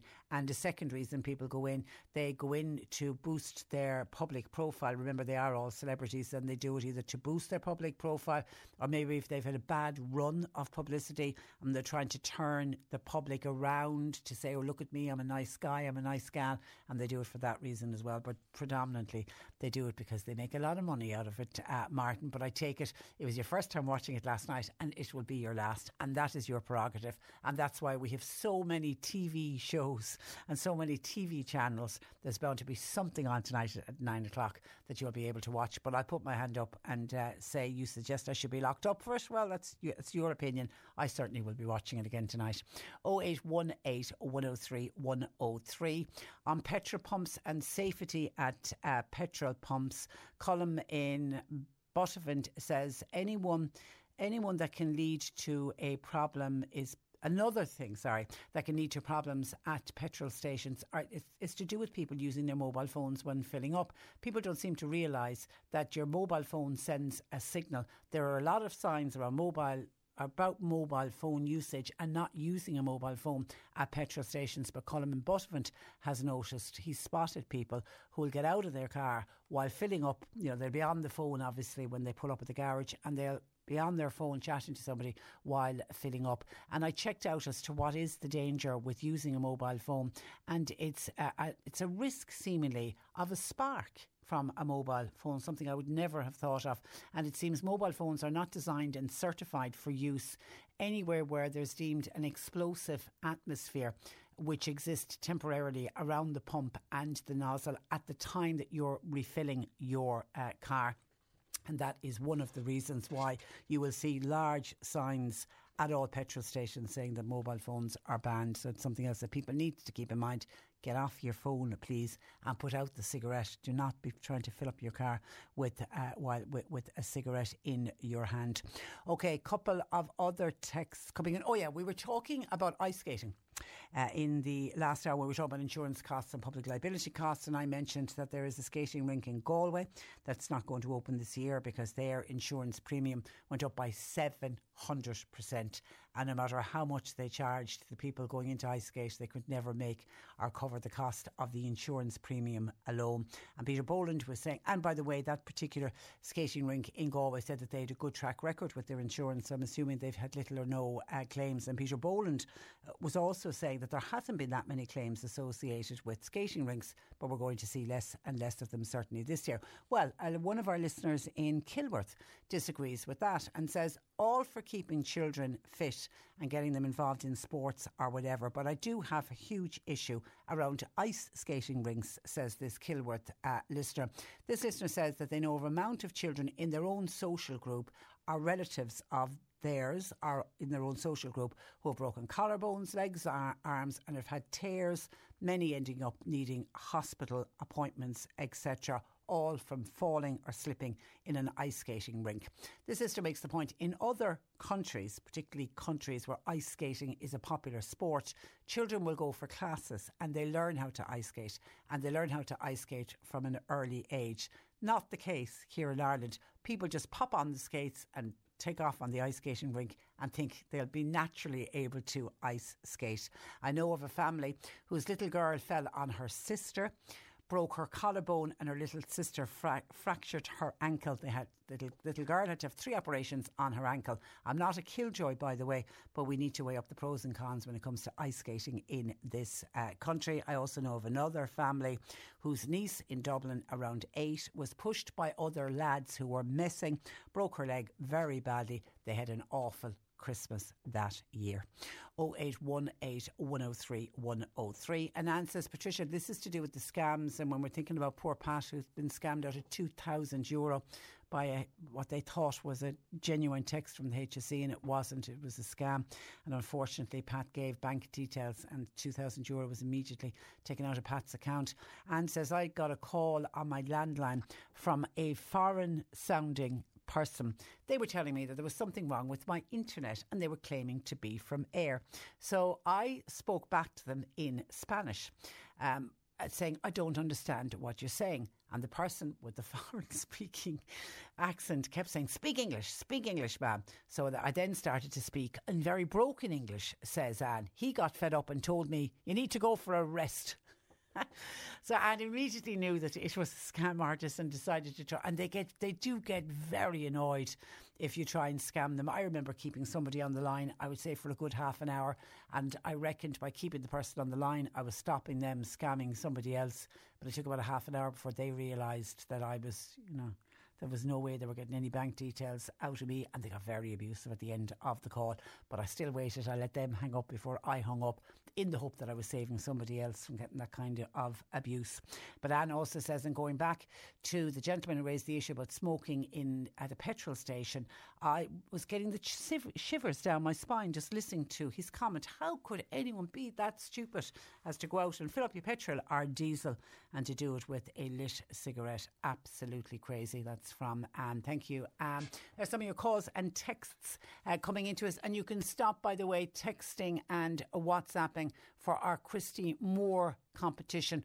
We'll be announcing the winner in a couple of minutes, and we want to free up the text of WhatsApp for Annalise and questions for Annalise. The C103 Cork Diary. With Cork County Council delivering roads and housing, community and business supports all across the county. See corkcoco.ie. The Pike Theatre Group, they're based in Ballincollig. They're holding their monthly Scoraíocht. It's tomorrow night, Tuesday, in Ballincollig Rugby Club, Tanner Park. It's at half past eight. Now, they will have a choice from Westgate Foundation performing on the night and the usual cuppa and sandwiches, music, song, and maybe even an old dance. Uh, a raffle also on the night. And bingo is on in Shanballymore Community Centre. That's tomorrow night at 8. The jackpot is €3,100. Euro. Ballyphehane's Fun Afternoon of Wellness, Music, Poetry and Song. That will be held on Wednesday from 2 pm. Lots of free activities. Everyone's welcome to book your place. Please call 021 45 00688. And Grow Community Mental Health are holding their annual fundraising collection. It's a Dano SuperValu in Bellevue. It's this Thursday. Your support will be gratefully appreciated. And please note that Grow meetings are held every Monday night at the Lekela Centre, 7.15 in Mallow. Cork today on C103. With Corrigan Insurance's Macroom, now part of McCarthy Insurance Group for motor, home, business, farm, life and health insurance. CMIG.ie. This is the Cork Today replay on C103.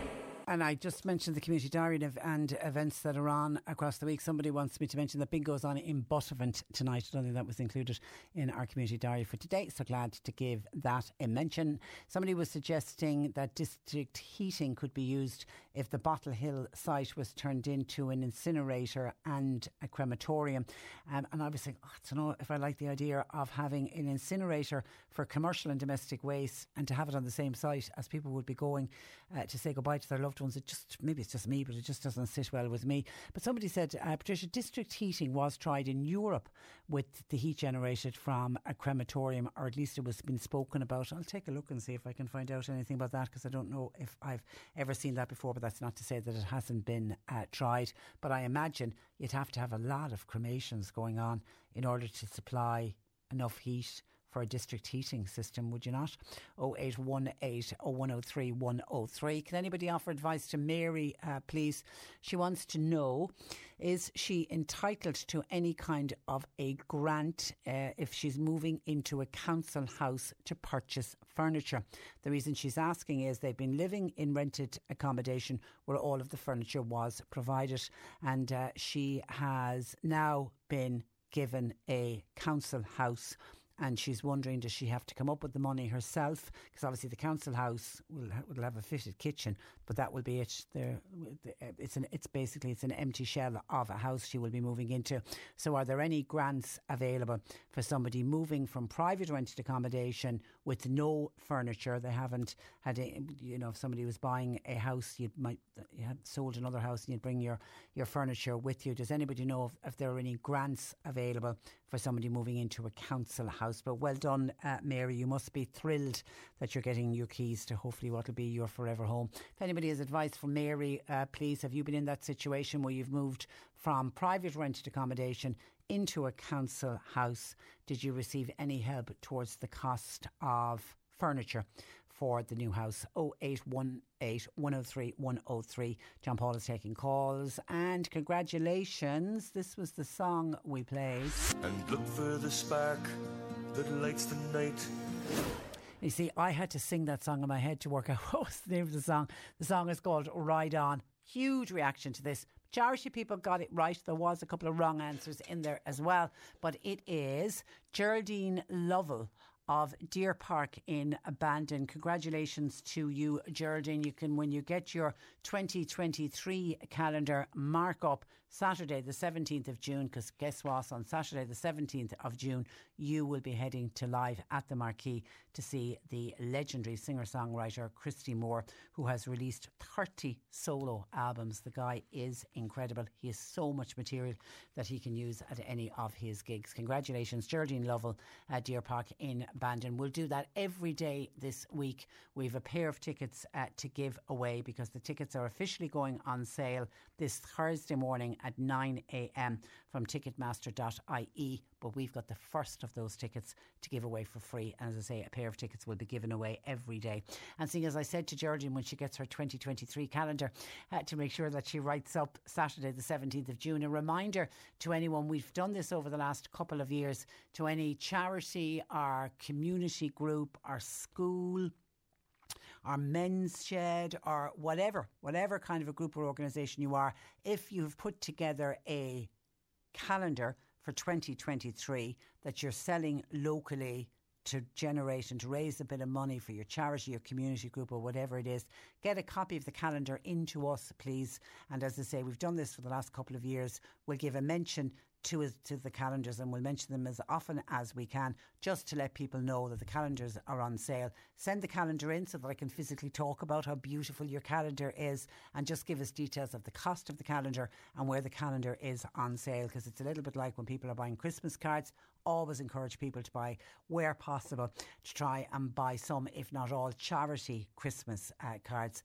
And it's the same with your calendars. I mean, uh, I, I take it I couldn't survive in my house without my calendar calendar. It almost becomes my diary uh, and it becomes the family diary for the following year. So as soon as something happens, you write it up in the calendar so the people will know on such and such a date there's a dental appointment, or we're going to have visitors, or we're going to visit somebody else, and so you won't double book. I find my the calendar in my house invaluable, I have to say. So anyway, get it into us. You can send it here to C103 uh, Goulds Hill in Mallow, and because I'm assuming the calendars now have started to go on sale because it's around this time that people are really thinking about the Christmas cards and Christmas cards kind of tie in with people buying calendars. Get your, as I say, charity calendars just so that we can give a bit of a mention and a bit of a plug to whatever you're involved with. But just let us know the cost of it and where your calendar is on sale.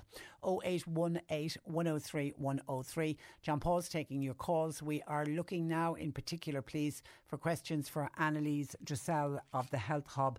Times Square in Ballincollig. She joins us to answer all of your nutritional questions. You can text, you can WhatsApp to 0862 103 103. Cork today on C103. With Corrigan Insurance's Macroom, now part of McCarthy Insurance Group. They don't just talk the talk, they walk the walk. CMIG.ie. We're going to the Health Hub store, Times Square in Ballincollig, where I'm joined by Annalise Dressel. Good afternoon to you, Annalise. Good afternoon, Patricia. On a wet and a windy and a rotten old day out there. Yeah, pretty mm. miserable. All right, I was down in the regional park this morning, and it is just so waterlogged and Yeah. drowned. I haven't seen it like that for years. Well done, but you got out for your walk. Oh yeah, I have to for my head. Well Yeah. done, well done.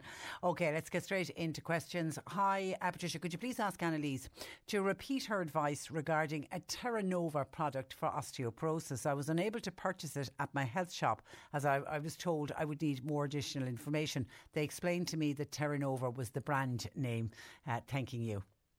Okay, so Terra Nova don't actually do a product for osteoporosis. I wonder, was I talking about uh, maybe vitamin D and vitamin K, the importance of that for osteoporosis? So, vitamin D very important to help you absorb calcium from your diet, and vitamin K then is very important for you to get the calcium out of your blood onto your bones in a healthy way. The disadvantage about taking high doses of calcium increases the risk that it will harden the arteries around your heart and increase your risk of heart disease. So, a lot of the natural supplements won't have calcium, but the other things. Now, there are a couple of other supplements that we get very good results and feedback from. One is a company called Nature's Plus. They do a very expensive one, which is called Garden Bone Support, and we've had amazing feedback on that. Um, and they also do a cheap and cheerful one, which is basically uh, Nature's Plus calcium, magnesium, and vitamin D and vitamin K, and that's exactly what it's called. Um, and then BioCare do a nice one called Osteoplex. So they would be more complete and they'd have a bit of calcium, vitamin D, uh, vitamin K2, boron, a little bit of vitamin C, and magnesium in there as well. I'm wondering, would that be the same advice for Kay, who's recently been told that she has osteopenia in her hips but not in her spine and is wondering what type of calcium supplement would you recommend? You see, I again, I'm not a big fan of taking a lot of calcium, Patricia. And I know there was a doctor on the radio about three years ago, and he was vilified for saying that osteoporosis is not a lack of calcium in Ireland; it's a lack of vitamin D. But actually, it makes sense because we have a lot of dairy in our diet, so we do have plenty calcium in our diet. But for about eight months of the year, we don't have any sunshine. So I think vitamin D is much more important and take at least a thousand IUs of that. And if you do want to take calcium, take um, don't take the calcium carbonate, which is much more likely to cause kidney stones and problems. Take something that is calcium citrate and don't take a very high dose. So taking one of those ones that I spoke of there, like the garden bone support by Nature's Plus is expensive, but that could even possibly help you build backbone.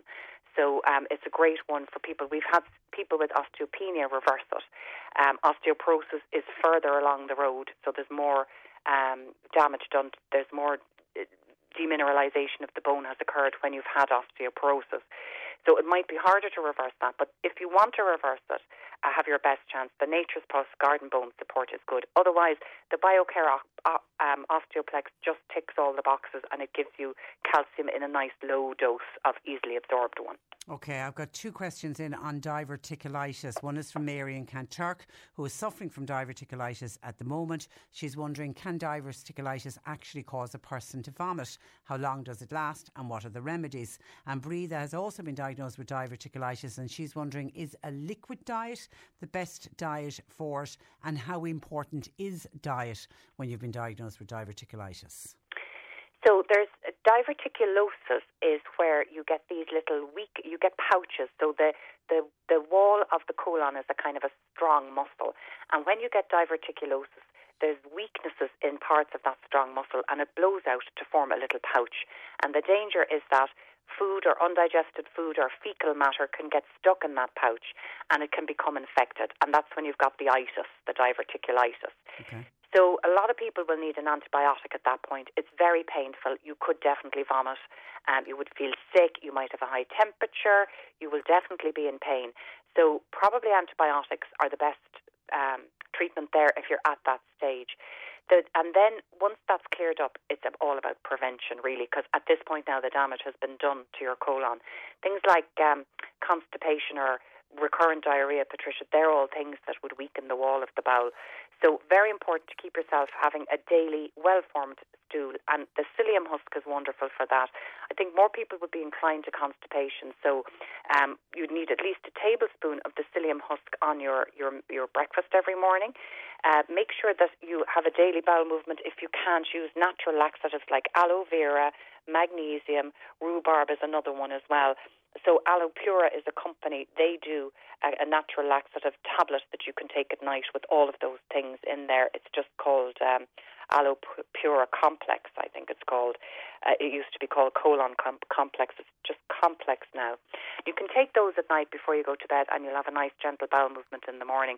Probiotics might help as well, especially if you've had an antibiotic, because the good bacteria help keep the wall of the intestine healthy if you've got a good population, they produce a load of nutrients that nourish the cells inside the colon, and that that's what keeps them strong and prevents the weaknesses from occurring.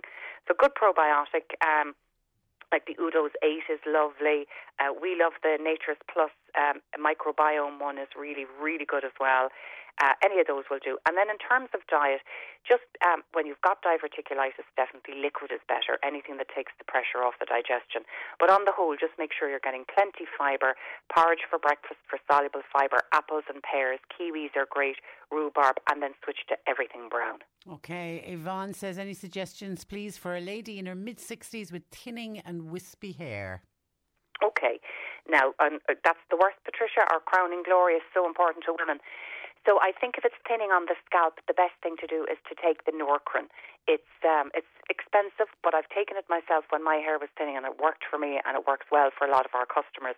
It's spelled N O U R K R I N, and you'll need to take it for at least three months. And it's a type of marine protein.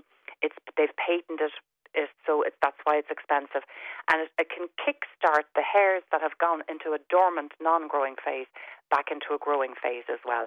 So definitely the best thing if you notice it's thinning on your scalp. And then if it's just the quality of your hair, so if you notice it's just thin and limp, I always think biotin is the best for that. And Solgar do a lovely high strength biotin, 5,000 milligrams, and just take it again for about three months and that should strengthen it up. Okay, and Anne says, uh, What is apple cider vinegar good for? Anne says, I'm getting pains in my hands and I'm wondering, would taking apple cider vinegar on a daily basis, would it help in any way? So, Patricia, I've heard apple cider vinegar cure, cure everything except death, really. Um, there's so many different claims for what it can do for you. But from a scientific perspective, there's two things that I would agree it can do. If it's the raw apple cider vinegar, it's got lots of probiotic bacteria in there, um, and they're great for the gut. And if your gut is healthy, you will be healthy. So that's the first thing. The second thing, then, I think the vinegar as well is very good to help support digestion. Um, it can help you break your food down better, and it also can help acidify things like calcium and zinc and magnesium and make it easier for your body to absorb them. So there are two things I would definitely say it can do. Other than that, it's really all from what I can see as hearsay. people would say that it helps with aches and pains, that um, it helps them lose weight, um, that it keeps them from getting coughs and colds. I'm not really sure if it can actually do all of those things. So I just think that you need to be careful with it. It is vinegar. Um, if you've got any inflammation in your stomach or if you have any heartburn, it's definitely not going to be suitable. And if you are going to try it, um, get the, the, the raw version with the mother so that at least you're getting all the good bacteria. But for aches and pains in the hands, I'd recommend better natural anti-inflammatories like turmeric. Ginger is very good as a natural anti-inflammatory. Boswellia, that comes from frankincense. Any of those would work better. Devil's claw is another lovely one as well, for especially for pains in the hands and the, the, the smaller joints. So any of those would probably work better than apple cider vinegar. Okay, hi, um, Annalise. I've got a friend who is swearing by a mushroom supplement for sleep. Does Annalise know anything about this particular supplement or other supplements to help with sleep? So, okay, mushrooms, I'm a big fan of mushrooms, Patricia. They've actually been used by the Chinese for over 2,000 years as medicine. Um, they are amazing, and I've seen amazing results with them. Like, for example, reishi mushroom is one of the most powerful antiviral mushrooms. They've actually started studying it now to help with um, with herpes, genital herpes, because it seems to work better with less side effects than the antiviral medications that they put people on. So I'm a great believer, but I can't say I've ever heard that it would work for sleeping. Great for the gut, great for the immune system, helps your body fight cancer, fight viruses, fight bacteria, very good for healing anything in the gut, very supportive of good bacteria in the gut. So all of those reasons uh, mushrooms are great. I'm not sure for sleep. Now, it could be there are certain drinks that are on the market now at the moment that have mushrooms added into them. So maybe that could be something that she was talking about, and it might be what's in the drink. So normally, what you take for sleep, you try valerian, which is great for kind of relaxing. That's a great herb. It's great for relaxing muscles as well. So if you're a bit tense going to bed, it's lovely. L-theanine is another lovely one to kind of promote very calm brain. All the natural remedies, they don't actually knock you out. What they do really is they just make you feel very relaxed. So the ones that work well here in the shop, the Dr. Vogel Valerian, of course, is, is a popular one. And then there's one by a company called NHP, Natural Health Practice. And actually, my own fella and my sister take this as well because it works really, really well. It's called Advanced Sleep Support, and you take it for about an hour before you go to bed, and you do get a much deeper sleep. So I've been reported from them. Okay, so there, there are a lot of natural uh, supplements out there. Uh, what causes a blocked ear, says this listener? Uh, and if you're going to say it's earwax, which the listener thinks it is, how do you remove earwax? Yeah, so I'd say that's probably the first thing. Hopefully, it is just earwax. Um, you can go to the doctor; they will syringe it, or you can get an ear candle from the health store. And an ear candle works on the basis that you, you it's made from wax. You you light it and you put it in, and it forms a kind of a vacuum with gentle heat that pulls the wax up and out. Very, very, very effective. The candle, the ear candles can be a little bit daunting for people when you're using them for the first time. So get somebody to help you. But actually, after that, you won't look back. Um, they work really, really well, especially as well if you've got any um, ear sore ear infection. If there's a mucus buildup, they're very soothing for that as well. The second reason you could have um, a blocked ear could be mucus behind the ear, and the best herb for that is a herb called Plantago, which is spelled P L A P L A N T A G O, Oh, and it's great for kids if they're at their pulling at their ears. Okay, listen, we leave it there and you'll put up all of the information on your website this afternoon as heard on the radio, healthhubstore.com. Thanks, Annalise. Thanks, Have a lovely Patricia. week. Bye bye. So that's where I leave you for today. My thanks to John Paul McNamara for producing. Nick Richards is with you for the afternoon. We'll talk to you tomorrow at 10. Until then, I'm Patricia Messenger. Very good afternoon. Stay dry. With Corrigan Insurance's Macroom, now part of McCarthy Insurance Group. Want great advice? You know who to talk to. See MIG.ie. A lot can happen in the next three years. Like a chatbot may be your new best friend. But what won't change? Needing health insurance. United Healthcare Tri Term Medical Plans are available for these changing times. Underwritten by Golden Rule Insurance Company, they offer budget friendly, flexible coverage for people who are in between jobs or missed open enrollment. The plans last nearly three years in some states, with access to a nationwide network of doctors and hospitals. So, for whatever tomorrow brings, United Healthcare Tri Term Medical Plans may be for you. Learn more at uh1.com. Hey, it's Danny Pellegrino from Everything Iconic. Ready to upgrade your style game without blowing your budget? check out Quince. They've got all the good stuff shirts and polos, activewear, and fine leather goods, all at 50 to 80% less than other high end brands. And the best part? They're all about safe, ethical, and responsible manufacturing. Get that luxury vibe without the luxury price tag. Hit up quince.com slash upgrade for free shipping and 365 day returns on your next order. That's quince.com slash upgrade.